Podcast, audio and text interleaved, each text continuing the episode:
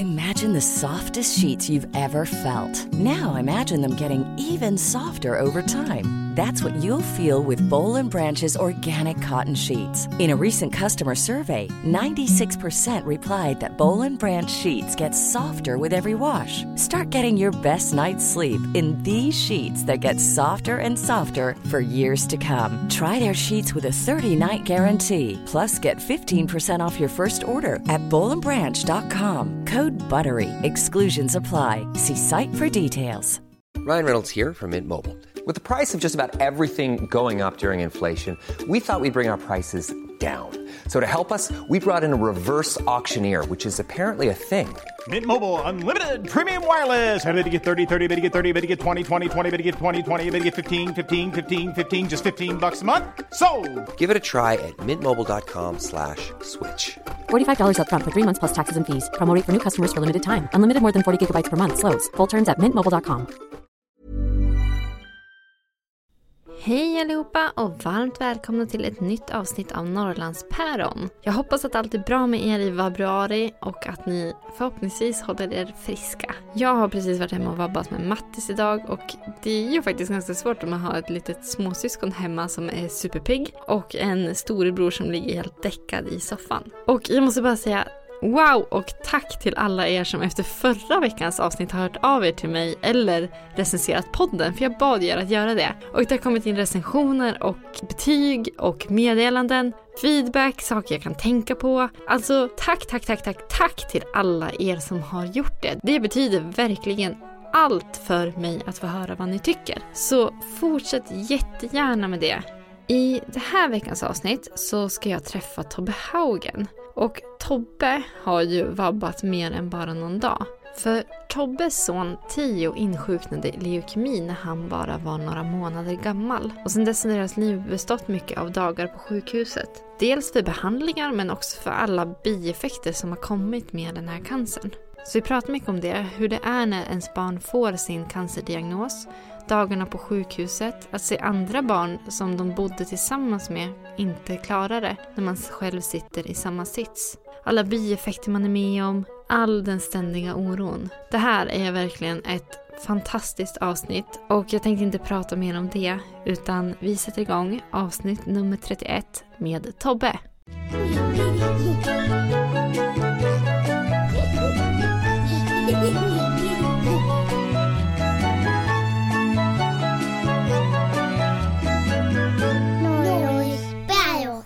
Hej Tobbe! Hej! Välkommen till Norrlands Pärom. Tack! Och välkommen till Östersund. Tack så mycket. För länge, länge sedan gick vi på högstadiet tillsammans. Ja, det stämmer. Valla. Jag tror inte vi har sett varandra sedan dess. Jo, har vi det? Bi- på bion i Göteborg när du var med Malin. Ja, men och det hade jag glömt. Det är ju typ, så det måste vara sex, sju år sedan. Ja, det måste ha varit första året jag bodde i Göteborg. För att jag bodde ju också i Göteborg då. Ja, ja, ja. En snabbis. Ja. Ett år. Sen flyttade jag hem. Ja, det var bra gjort. Ja. Men du bor kvar i Göteborg? Ja, jag bor kvar. Hur är det att vara hemma igen? Eh, helt fantastiskt. Mm. Eh, är det. Eh, det är snö, det är kallt. Isen har lagt sig. Kan inte bli bättre. Vad saknar du mest med Östersund? Ja, det är snön. Eh, vildmarken, fjällen. Alltså bara vännerna liksom man... Det finns att göra hela tiden. Man kan göra vad som helst. Ja. Och liksom det är sån lugn miljö här gentemot vad det är i Göteborg. Alltså man känner ju när man kommer in till Östersundsområdet bara hur stressen bara försvinner. Ja, det är jättespännande där. Jag var inte i Stockholm häromdagen och direkt gick pulsen och stressen upp. Ja, ja men alltså det är trafiken och ja. Folket och allting liksom. Men här bara, nej, nu kan man ju bara chilla runt i fyrtio femtio blås på vägen och bara må gott. Så att det är riktigt skönt att vara hemma. Jag brukar alltid fråga vem du har där hemma. Men vi har ju faktiskt en jättefin gäst här idag. Ja, det stämmer. Berätta vem fick... som sitter hemma hos oss. eh, Jag fick med mig Theo. eh, Det är första gången han är här sen han blev sjuk. Så att eh, nej, det är väldigt roligt att han fick följa med. Och han älskar ju snön också. Mm. Därför det tog sån tid att komma hit från parkeringen hundra meter ifrån. Jag förstår det. Ja. Vita guldet. Ja, men precis. Theo är ju tre år idag. Ja. Han fyllde nyss det. Ja, det. Kommer du ihåg när du fick reda på att du skulle bli pappa? Ja, det gör jag. Jag fick en eh, lapp eh, med ett kort i och eh, en nallebjörn. Och så fick jag eh, en jättelång text där det stod att eh, han var på väg ut och väntade på mig. Så att, eh, det var en väldans eh, fin upplevelse faktiskt. Mm. Ville ni bli gravid? Jag hade försökt. Eh, ja, det, det ville vi. Förlossningen med Theo, var du med då? Ja, jajamän. Hur var det? Det gick fruktansvärt fort faktiskt. Jag fick panik när vattnet gick. Innan hon hade kommit, för det var tre på natten eller någonting. Så att jag var väl kanske tjugo meter till badrummet. Och vattnet gick när hon låg i sängen.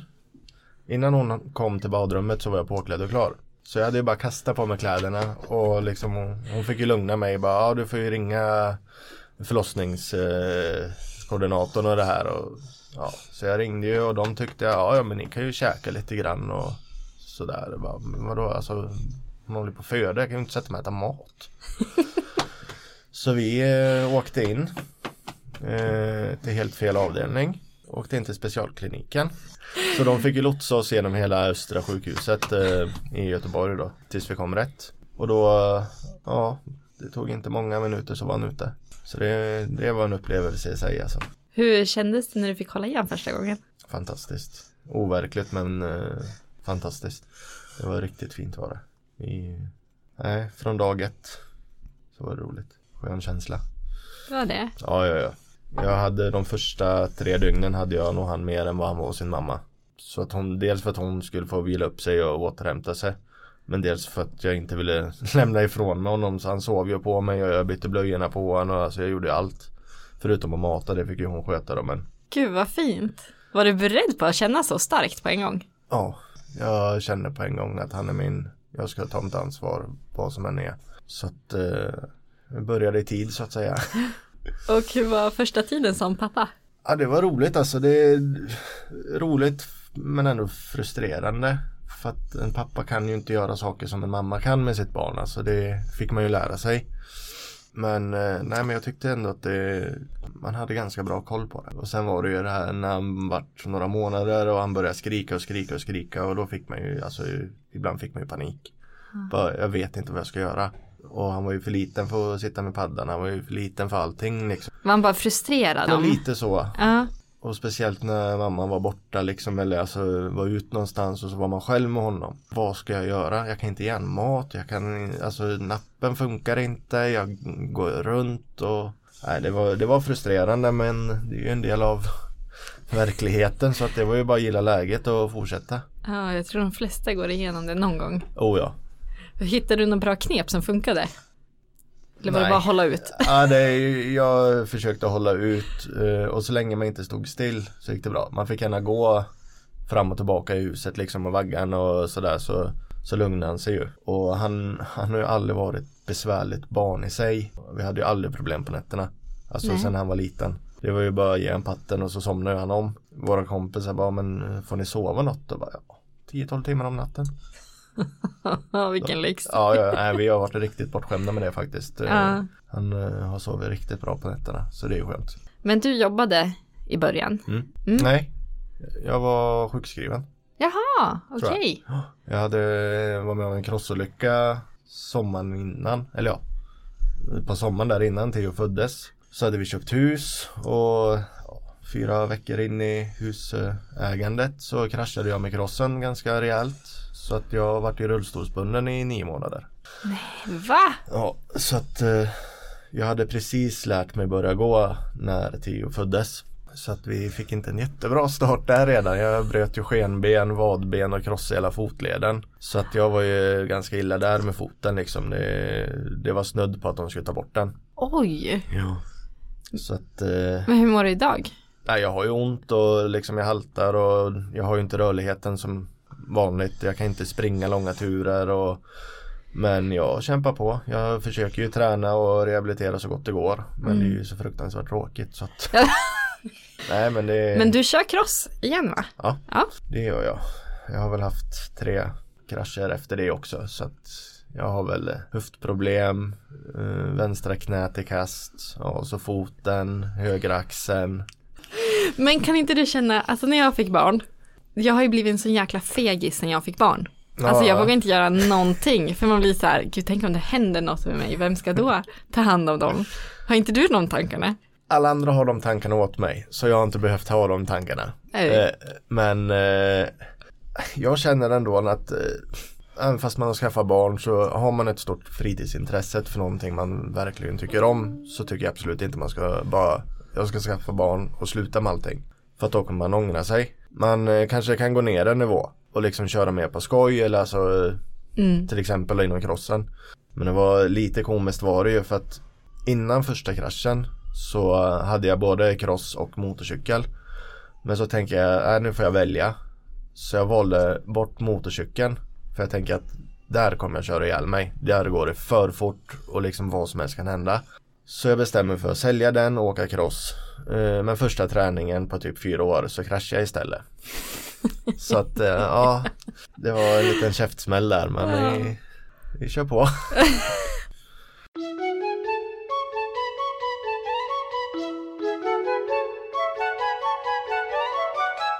Men efter Theo var lite... gnällig och grinig. Vart han glad sen? Du sa att han har varit en ganska glad. Ja, service. Absolut. Alltså det är korta stunder. Ja. Men annars är han ju, han är ett A-barn liksom. Det är ingenting att säga om saken. Vissa tycker att man inte får skryta om sina barn, men där kan jag faktiskt ta mig och nypa mig och bara känna att nej, vi, han var ett riktigt A-barn faktiskt. Skryt på. Ja. Gud vad härligt känner jag. Kan du berätta om dagen då ni började misstänka att något inte stod rätt till med Theo? Det gick väldigt fort för Theo. Han var åtta månader. Uh, han har alltid varit matglad, pigg, nöjd. Alltså, som jag sa, ett A-barn liksom. Det fanns inget... Uh, han åt alltså, nästan mer än vad en annan gjorde. Men han började äta mindre och mindre och bara hysta bort maten. Och man började fundera först liksom, ja, men är det tänder, är det växtverk? Och lite sånt där och... Ja, det tog ungefär två veckor och så skulle vi gå på uh, Volbeat uh, i Skandinavien på uh, fredagen. Uh, men så började Theo kräkas och liksom vi märkte på honom, han sov, alltså han kunde ha varit vaken fyra timmar på ett dygn. Resten sov han. Och vi velade och vi, ja, fan ska man göra liksom. Tänkte ni att det var magsjuka först? Ja, uh, så... Vi bestämde då där att ja, men jag kunde åka iväg på det. Så jag tog med mig en kompis istället. Och Rebecka då, var, hans mamma var hemma med Theo. Och när vi kommer hem så har han ju spytt och gnällig och var det inte alls bra. Så jag satt vaken med han hela fredag natt. Försökte verkligen få honom att somna. Men han spydde om i ett och liksom var helt väck, orkeslös. Lördagen kom, samma där. Han, han var lite pigg på dagen så vi kunde gå ut och bara lufta oss lite grann. Han, men han orkade inte, han, han kunde inte gå på den tiden. Uh, han hade precis lärt sig att gå med gåvagn liksom, så att han var ju så hjälplös i sig. Man fick ju bära runt han och han kunde inte krypa heller. Uh, lördag natten kom, samma där, satt vaken hela natten. På söndagen uh, åkte hans mamma iväg och jobba. Och jag ringde min mamma och bara, jag måste åka in med Theo för det är någonting som inte stämmer. Så jag åker in till Östra på barnakuten där. Och liksom de tar in oss på ett rum, för de misstänkte ju först också att det kanske var magsjuka då, så då måste mm. de skärma av oss på en gång. Va, eh. Vad tänkte du när du åkte in dit? Jag tänkte ju bara att, ja men är det magsjuka, vi kanske får stanna kvar över natten liksom. Få något dropp eller ja, något sånt. Ja, men någonting, lite ah. vätska eftersom att han inte vill äta någonting och mm. sådär. Så han, han måste ju få lite vätska. För han vill inte dricka något. Och när han väl fick i sig någonting så spydde han. Så att uh, vi gick igenom lite tester och de tog blodprover och gjorde röntgen. Där så uh, kommer de in och ser att hans tarmar har trasslat ihop sig. Så tunntarmen och tjocktarmen, och det kan de göra på barn. Bara det att där brukar de, det brukar lösa upp sig själv. Och där tänkte jag, men det förklarar ju varför han verkar ha så ont i magen. Och inte äta och det här liksom. Ja, men, tänkte jag, ja men vad skönt då, då kan de ju fixa det. För de sa det, det är inga problem att lösa det här. Det är, de tog lite lavemang och sprutade in rumpan på han och grejade moja lite så. Mm. Och sen var det över. Men under den operationen, eller vad man ska säga, så Theo var ju vaken när de gjorde det. Så jag fick ju hålla i honom och jag var ju där själv med Theo för mm. hans mamma var ju på jobbet. Fick du hålla i honom ganska ja, hårt? Ja, vi liksom var nog fem, sex stycken. som höll igen. Och mitt under det där så började de fråga efter hans mamma. Om hon ska komma in snart eller om jag hade pratat med hon och sådär. Och jag kände bara, men vad, alltså, jag kan väl ringa när det är klart. Jag behöver väl inte ringa mitt under operationen. Ja, men kommer hon snart? Är, så här, är hon på väg? Nej, hon är inte på väg. Hon är på jobbet. Men vad då behövs hon? Eller vad? Ja, okej, nej men kan du ringa eller ska vi ringa? Jag bara, men var, varför är det så bråttom? Så de ringer henne. Och frågar också, liksom, ja, är du på väg in? Och hon frågar ju samma som mig. Bara, men jag kommer när jag har slutat. Är det något viktigt eller har det hänt någonting? Ja. Nej, men det kan vara bra att jag kommer in och sådär. Ja, men jag kommer efter jobbet. Sen under operationen där så... Ja, de fick ju till det liksom och sådär. Och de la in oss på ett rum. Så sa de bara, men ni kan stanna här en stund. Så, så kommer läkaren snart. Ja, vi satt väl i det där rummet i en timme, jag och Theo, och jag märkte ju på honom, han var ju tröttare och tröttare liksom, och han orkade ju ingenting, han var helt borta. Och jag fattade ju, alltså jag först tänkte jag, ja men det är ju klart han har varit vaken i en operation, alltså när han är åtta månader, åtta och en halv, fyller nio. Mm. Började du bli rädd då? Eller tänkte du fortfarande att det var under kontroll? Eftersom... Ja, jag trodde det var under kontroll, uh-huh. men att det var en biverkning, att han är trött för att... Ja, ja, han ska ju återhämta sig och liksom han måste få i sig dropp och, och sådär. Och sen eh, kommer ju mardrömmen in. Då kommer ju, jag kommer inte ihåg om det var två läkare som kommer in. Frågar om jag är själv. Ja, jag är själv här. Det var ett jävla kört av att mamma skulle komma in, tänkte jag. Ja, men det blir ju det liksom, man, ja. man fattar ju inte riktigt. Och då äh, säger de bara att äh, vi har kollat på Theos blodprover. Vi har hittat eh, tumörer. Nu ska vi se om jag kommer ihåg rätt här. Det är ganska diffusa minnen jag har. För att, ja, de berättade att han hade jättehöga blodvärden. Och, alltså, det var ingenting som stämde. Han hade sexhundranittio vita blodkroppar när han kom in. Och i regel så ska du ha mellan fem och tio. Någonstans där. Så att han höll ju på att stryka med. Herregud. Men de berättade lite kort att han hade tumörer. Och då fattade jag ju på en gång att det, han kommer dö. Han kommer dö ikväll. Så då förstår jag varför. Där fattade jag varför de ville ha in mamman. Och jag bröt ihop totalt. Och bara höll om till och liksom och fattade ingenting. Jag visste inte vad jag skulle göra. Så jag försöker att ringa hans mamma. Får inte fram ett ord, jag bara skriker i telefonen. Så hon ber ju mig ge telefonen till en sköterska. Och ja, de får ju berätta läget för henne. Så hon uh, sätter sig i bilen och åker in. Och det, ja, det är nog det värsta jag någonsin kommer vara med om i hela mitt liv. När de berättar det liksom. Och man sitter där själv med sitt barn. Man har precis lärt sig att bli förälder. Och så får man ett cancerbesked. Och jag har ju inte varit så insatt i varken cancerformer eller alltså sjukdomar överlag. Men jag förstod att en tumör är en cancer. Ryan Reynolds here from Mint Mobile. With the price of just about everything going up during inflation, we thought we'd bring our prices down. So to help us, we brought in a reverse auctioneer, which is apparently a thing. Mint Mobile Unlimited Premium Wireless. How to get thirty, thirty, how to get thirty, how to get twenty, twenty, twenty, how to get twenty, twenty, how to get fifteen, fifteen, fifteen, fifteen, just fifteen bucks a month? Sold! Give it a try at mintmobile.com slash switch. forty-five dollars up front for three months plus taxes and fees. Promo rate for new customers for limited time. Unlimited more than forty gigabytes per month. Slows full terms at mint mobile dot com.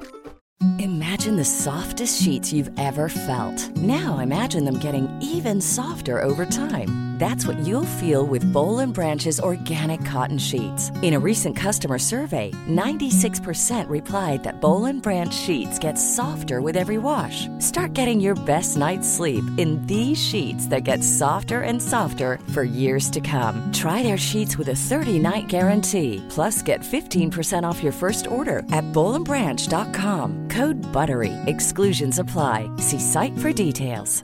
Planning for your next trip?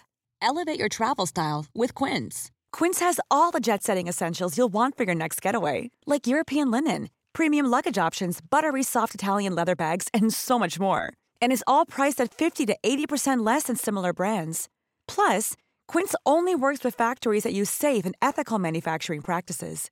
Pack your bags with high-quality essentials you'll be wearing for vacations to come with Quince. Go to quince.com slash pack for free shipping and three sixty-five day returns. Thank you.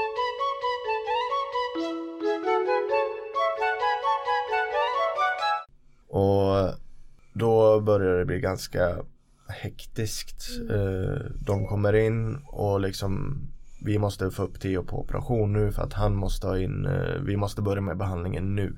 Det här var liksom samma kväll. Mm, samma... samma kväll. Oh, det gick fruktansvärt fort. Ja.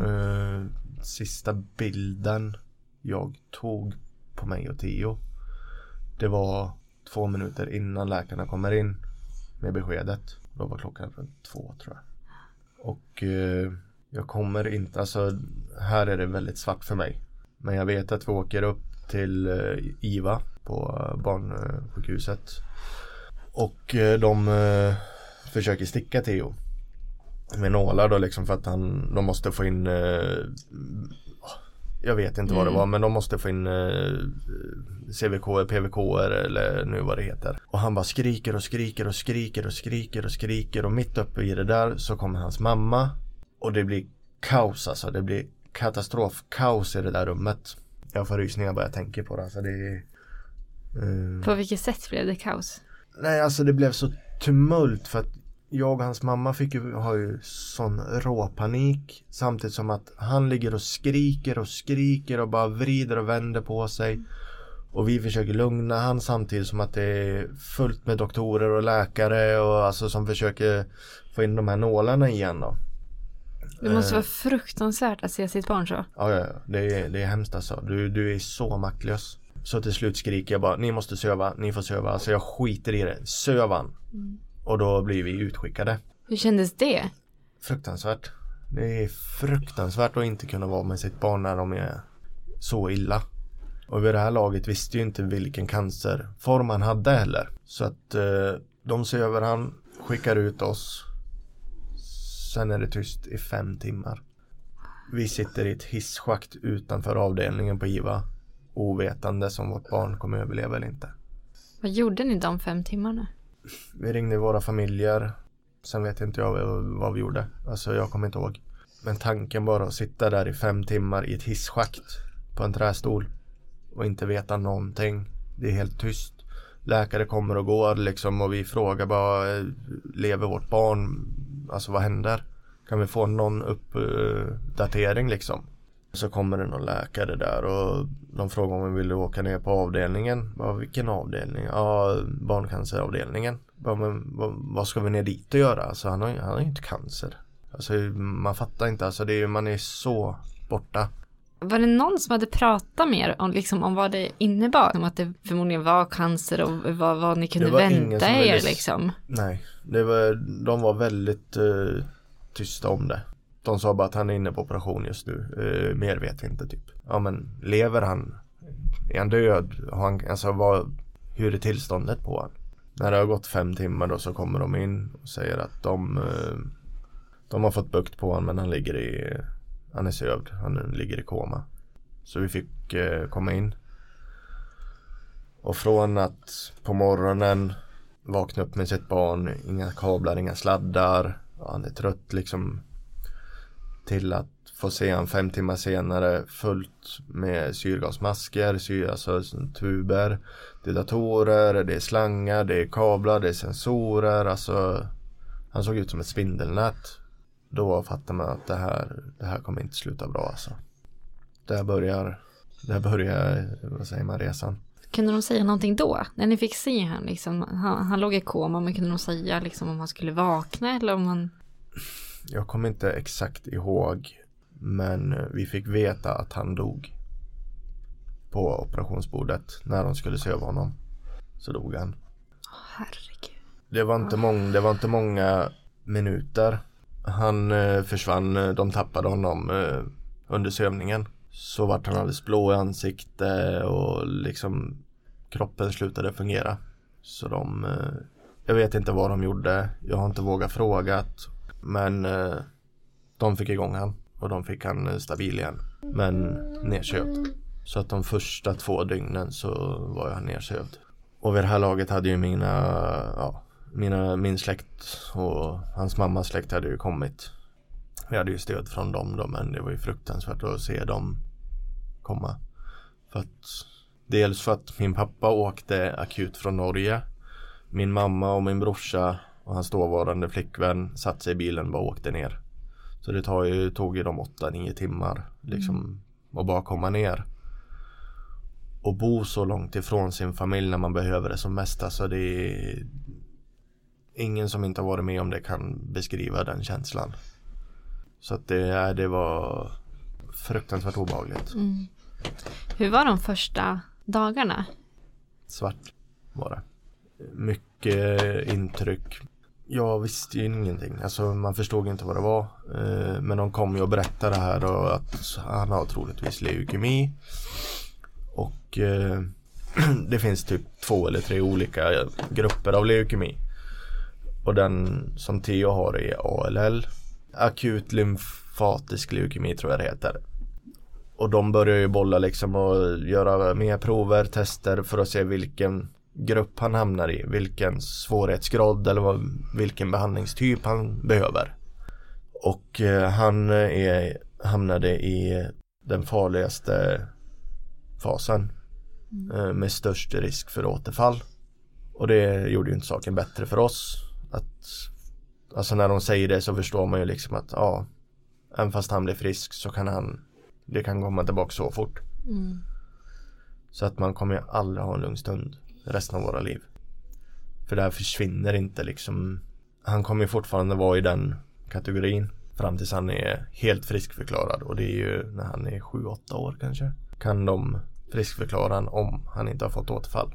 Så det kommer vara långa år. Ja, det kommer det vara. Han har gått igenom så mycket under de här tre åren. Han har lurat döden alltså mer än vad en annan har gjort. Han har ju inte bara haft otur med cancern och den fick de ju ändå bort ganska fort. Men det är oftast inte cancern som dödar. Det är biverkningarna från mediciner, från andra symptom, alltså andra sjukdomar han kan få. Och Theo har ju fått så fruktansvärt mycket. Alltså han har... Jag har tappat räkningen efter trettiofem operationer. Och då är det allt från, alltså då är det ju C V K-omläggningar, eller byte av C V K för han, han har varit så infektionskänslig. Så han har ju bytt, alltså jag tror han har trettioåtta, trettiofem, trettioåtta C V K. Så och C V K är en sån här port? Ja, där. Ja, precis. Det är ju den han får in medicinerna i. Ja. Och de sitter oftast på bröstet, runt halsen, tillfälliga. Och sen har du ju P V K då, det är sådana du kan ha typ ett dygn. Det är mm. sådana du kan sätta i armbågen ja, eller precis. Armväcket eller så. Ja. Men en C V K är ju sån som sitter permanent. Men Theo har ju inte klarat av dem. Så att han har ju fått bytt så många. Så kollar man på hans hals och på hans bröst så ser det ut som att han har varit i krig. Liksom. Det är överallt så här. Mm. Över hela, hela halsen. Eh, vänster bröst har ett ja, tre centimeter stort är. Och där prövade vi sätta en portakatt heter det. Och det är ju en sån, det är en liten, vad ska man säga, en liten bricka man sätter in. Och så är det inga slangar som hänger ut, utan man trycker in slangarna med en nål. Och den höll i tolv timmar, sen fick han en jätteinfektion. Så de var ju tvungna att operera han igen. Och den kunde de inte, de vågade inte sy igen den. Så han hade ju ett öppet sår som var som en femkrona på bröstet. Hade han ont? Ja, han har ju gått på så mycket smärtlindring och mediciner och alltså... morfin, alltså så mycket. Och sen så fick han blodförgiftningar och alltså ja, nej det, jag kommer inte ens ihåg hälften av vad han har fått. Men det värsta var ju nog att han fick Pseudomonas, en blodbakterie tror jag det, i ögat. Om du kollar på hans vänstra öga och jämför det med högra ögat så ser du att det hänger ner lite mer och ögat ser större ut. Han fick ju blodförgiftning alldeles under ögat här. Mm. Så att det svullnade ju upp som en stor som en alltså banderboll. Så det var, han såg ju ingenting på vänstra ögat. Och vi trodde att nu ryker ögat. Alltså nu blir han blind. Vi kommer få operera igen. Så att han fick ju upp ett sår där. Och det läkt ihop fel. Så att nu kan, alltså han sov ju med halvt öppet öga hela tiden. Mm-hmm. Så att eh, hans vänstra öga är ju inte återställt. Han... klarade synen. Det var inga större skador alls på ögonen och det är vi glada för. Det är ju helt fantastiskt ändå. Han, han har haft sån tur i oturen. Så att det går att operera. Men jag tyck, eller vi, vi vill nog avvakta liksom. För mm. att det är ganska känsligt ställe. Eh, Kanske för, onödig risk. Ja, just och jag nu. menar han får ju ögondroppar varje kväll för att inte det ögat ska torka ut när han sover. Och det är ju inte, det är ingenting han älskar att göra, men det måste göras liksom, och det tar två sekunder. Det är en del av vardagen idag liksom.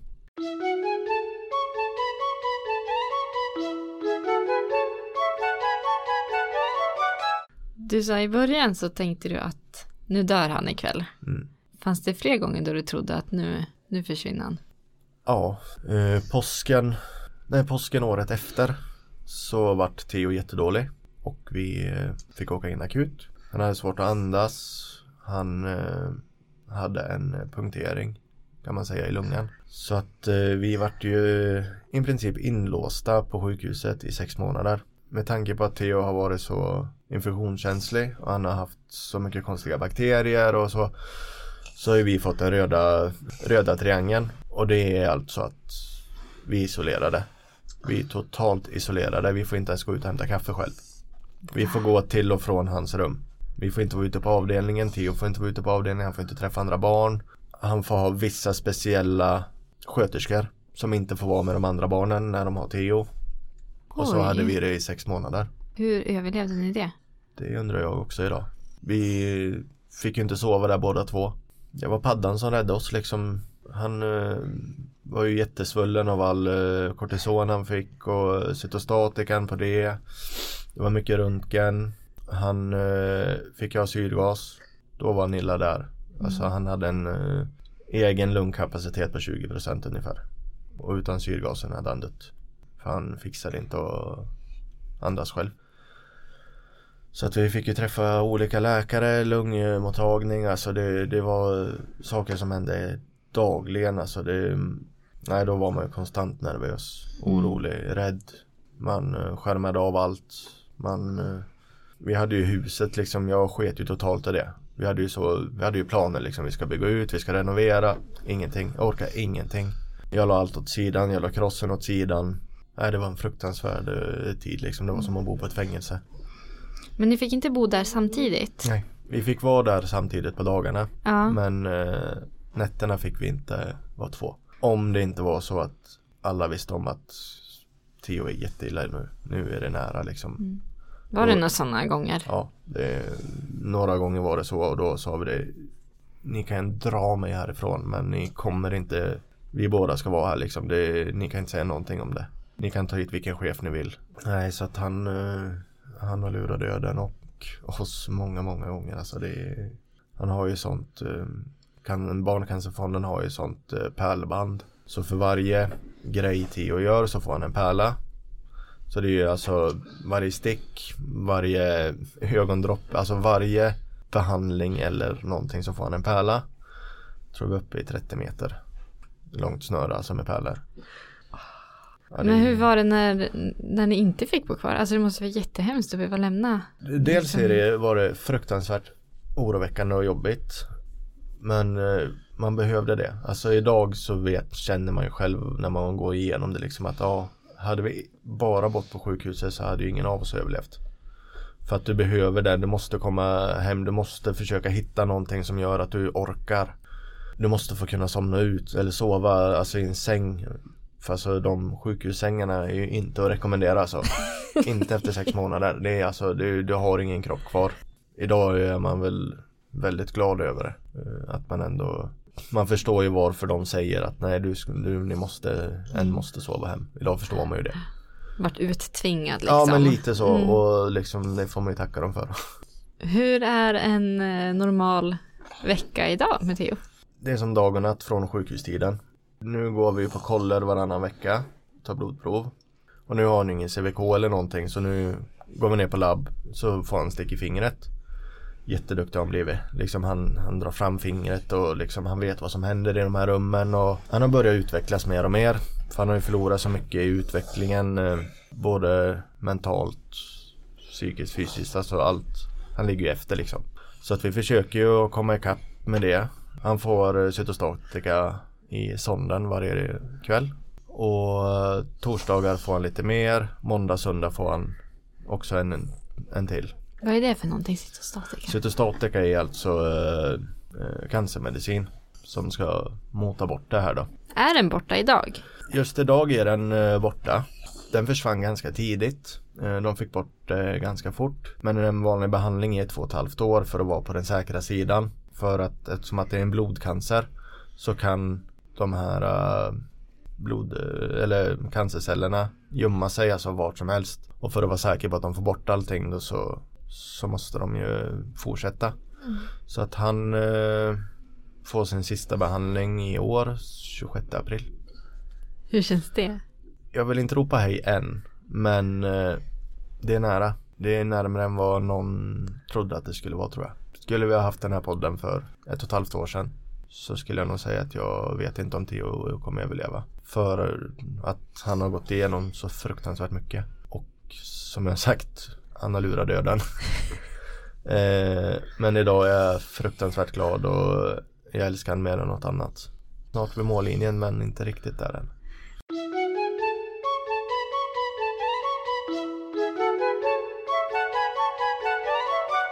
Theos mamma gjorde ju såna här armband. Ja. Där stod Heja Theo. Det kändes som att ni fick otroligt mycket stöd runt om också. Ja, jag verkligen. tänker via Instagram och sociala medier. Ja, och... ja det har vi gjort. Det, det är helt otroligt vad tacksam man är för. Alltså människor, de är fina. Så är det bara. Och det får man ju, jag vet inte hur man ska kunna tacka dem i slutändan. Men ja, vi har fått fruktansvärt mycket stöd och det, det kom nog som en chock. Men jag tror det hjälpte oss att orka. Det var ju därför eh, Theos mamma började med de här armbanden. För att dels stimulera sig själv, att hon fick någonting att göra eh, utanför sjukhuset. Och hon gjorde någonting gott av det. Samlat in närmare tvåhundratusen. Oj! Till barncancerfonden då, så att, och jag började ju med det här uh, Do It For Theo, och det var också en, det var någonting som bara hände. Uh, jag och en kompis satt och bara, han tjatade på mig att jag skulle börja köra cross igen, och liksom jag hade ju skruvat isär min cross just då för renovering. Så var Theo sjuk, så den vart ju bara, den stod ju bara i hundra delar och jag orkade inte bry mig, och han snor mina crossdelar och crossen, fixar sponsorer och liksom renoverar hela min cross. Gör dekalkit och allting liksom. Och då kände jag att vi, vi måste göra någonting av det här liksom. Så vi startade upp det. Det är inget stort, alltså det var ju bara en intern grej mellan han och mig. Att jag vill kunna visa att även fast man går igenom någonting så fruktansvärt som vi har gjort, så måste man hitta någonting som får en att koppla bort. För att hitta kraft, styrka, alltså det kan vara vad som helst. Och det gick nog ganska fort. Det var större än vad jag hade tänkt. Vi gjorde ju lite dekaler och sånt där i början bara, och folk ville ju ha överallt. Alltså det är från, jag har skickat till Norge och Danmark. Hela Sverige. Fick kontakt med en eh, reporter från en M C-tidning som ville göra ett reportage om det här. Så var på mittenuppslaget med fyra sidor. Eh, hon i sin tur hade gjort något så fruktansvärt fint. Eh, hon hade kontaktat en av Sveriges olika legender som hon hade tagit kort på, och så hade de eh, skrivit en lapp med Do It For Theo eh, och visat upp sig då liksom. Och alltså det var ju eh, det var obeskrivlig känsla liksom, vad vackert det var. Så att eh, nej, jag kör ju fortfarande för det liksom, att jag åker runt, kör dels för min egen skull och dels för att jag vill visa andra att man fixar det. Men det tar tid och då, man måste hitta någonting som säger. Du nämnde att Theo inte är utvecklad lika mycket som andra mm. treåringar kanske. Mm. På vilket sätt skiljer det sig? Han har inte talförmågan längre. Han kan inte springa som andra barn. Han har inte den här lekuppfattningen som en treåring har. Att om jag säger Theo hämta bollen, så fattar inte han vad bollen är. Man har ju lite små grejer för sig själv liksom. Det här som du sitter, som man gör nu, att han böjer sig fram, står och hoppar och klappar mycket och liksom det här. Jag... Jag tror, men hoppas inte, men jag tror att det hände någonting där när han dog på operationsbordet. Att det har skadat någon, någonting i hjärnan.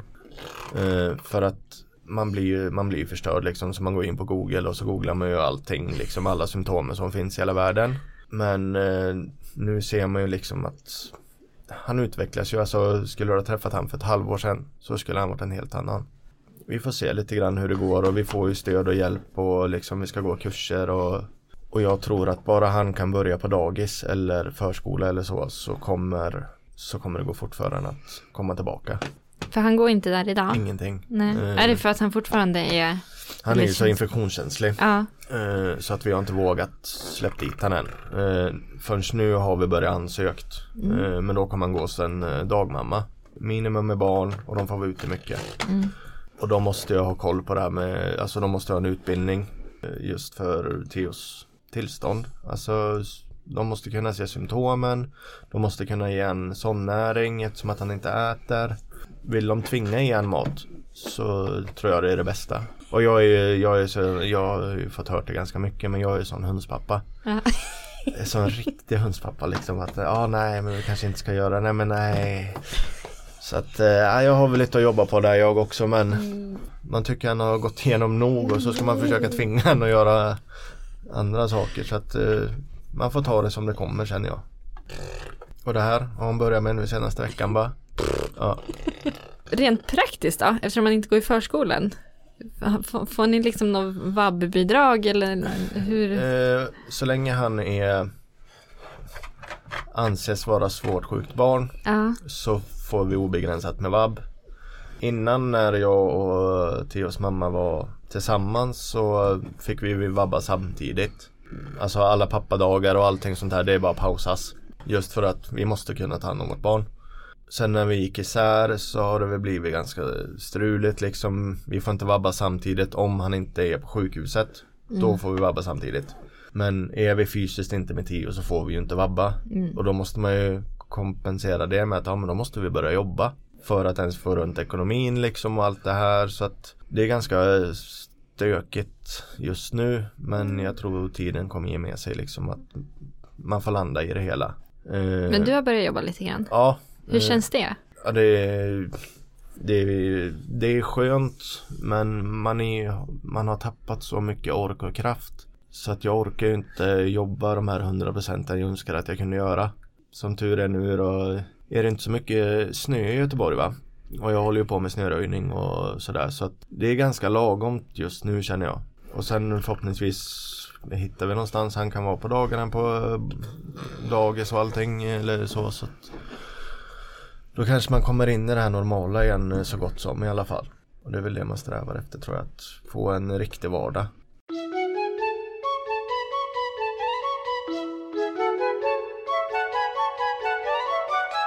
Ni har ju fått otroligt mycket... stöd som vi pratade om ja. På olika sätt. Om, om man liksom blir anhörig till någon, finns det någonting som du säger, det här uppskattade vi jättemycket att man har gjort? Inte vara för på. Ja, det är jättesvårt att säga eftersom att vi har haft så fruktansvärt mycket. Och liksom Theo har fått presenter till ett helt fotbollslag liksom och håll ner på presenterna. Jag har ju alltid sagt att det är bättre när jag lägger in på Theos fond. Han har ju barncancerfondens, så har han en egen där. För det hjälper mer, det hjälper större, det hjälper Theo och det hjälper alla andra barn. Och liksom det, det kostar att forska, det gör det. Det är fruktansvärt mycket pengar som går åt, men en hundring där, en tia där, alltså det, det gör så mycket. Och liksom det var därför vi gjorde de här armbanden till exempel. Hon tog i för egen ficka och gjorde allting själv. Och alla pengar hon fick in gick in på fonden. Uh, och det är samma med det här Do It For Theo som jag har när jag har gjort dekaler och nu har jag gjort mössor. Också från egen ficka. Men allting hamnar på barncancerfonden. Man kan gå in på hans fond och kolla liksom, okej okay, det här har de satt in. Man ser inte hur mycket man sätter in. För att folk ska inte behöva veta vad, om du sätter in eller så, sådär. Nej. Så det är anonymt. Huvudsaken är att man bidrar ja. Liksom. Även fast man tycker att det är bortkastat så hade det inte varit för de pengarna så hade inte Theo levt idag. Om man ser det så. Och kan man fortsätta forska om det så hoppas jag ändå att det... Dels att man hittar orsaken till det. Varför han får cancer. Jag tror att forskning och att man inte är för på... Om vi ska gå tillbaka till frågan nu. Det var ett ganska långdraget svar. Nej, det var jättebra svar. Och om man är förälder och hamnar i den här sitsen själv. Mm. Försök hitta någonting som får er att koppla bort. Ni, man måste det. Allt från att gå ut och gå in fyrtio minuter till Sätt dig och läs en bok eller så, gör någonting åt det innan det är för sent, för du, du kommer gräva ner dig. Det gör man. Gjorde du det? Ja. Hade inte jag haft krossen eh, som flykt eller vad man ska kalla det, så vet jag inte vad jag hade gjort. Eh, de tvingar ut mig på banan liksom. De, de hämtar mig och så bara, nu åker vi och kör kross. Det spelar ingen roll om du kör ett varv eller om du kör femte varv. Du ska på banan, du måste. Var det skönt när du väl kom dit? Ja, det var det. Man fick träffa lite, alltså man fick träffa folket, även fast jag kanske inte orkade köra så mycket, man hade inte det tempot man ville, alltså så fick man ut och röra på sig liksom och bara koppla bort en stund. Och det är fruktansvärt viktigt för föräldrar och eh, även anhöriga, men det är nog största räddningen.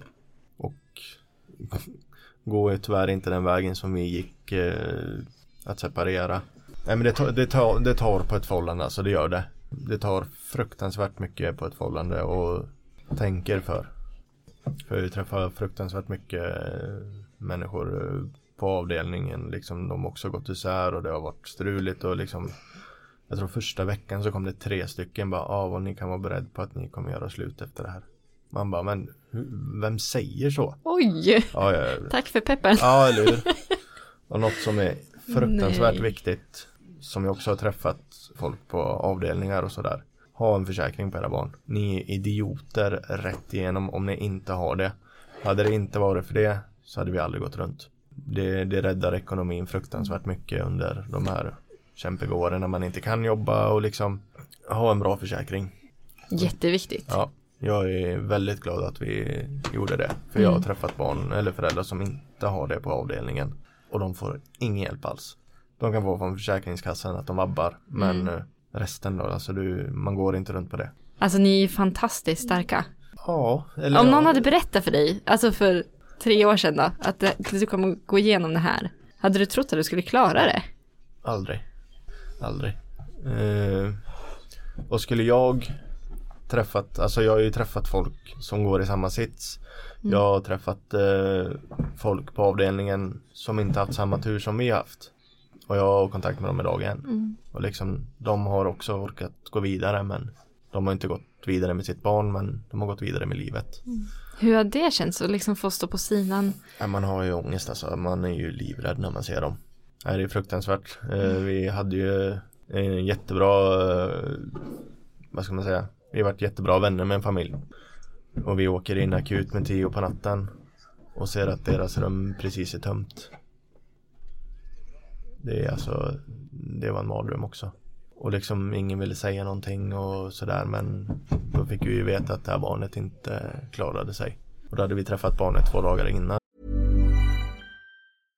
Imagine the softest sheets you've ever felt. Now imagine them getting even softer over time. That's what you'll feel with Boll and Branch's organic cotton sheets. In a recent customer survey, ninety-six percent replied that Boll and Branch sheets get softer with every wash. Start getting your best night's sleep in these sheets that get softer and softer for years to come. Try their sheets with a thirty night guarantee. Plus, get fifteen percent off your first order at boll and branch dot com. Code BUTTERY. Exclusions apply. See site for details. Even when we're on a budget, we still deserve nice things. Quince is a place to scoop up stunning high-end goods for fifty to eighty percent less than similar brands. They have buttery soft cashmere sweaters starting at fifty dollars, luxurious Italian leather bags, and so much more. Plus, Quince only works with factories that use safe, ethical, and responsible manufacturing. Get the high-end goods you'll love without the high price tag with Quince. Go to quince dot com slash style for free shipping and three sixty-five day returns. Hon verkade pigg. Det kan vända så fort också. Ja, ja, det vänder fruktansvärt fort alltså. Ja. Man ska inte ta det för givet att det... Nej. Så att... Ja.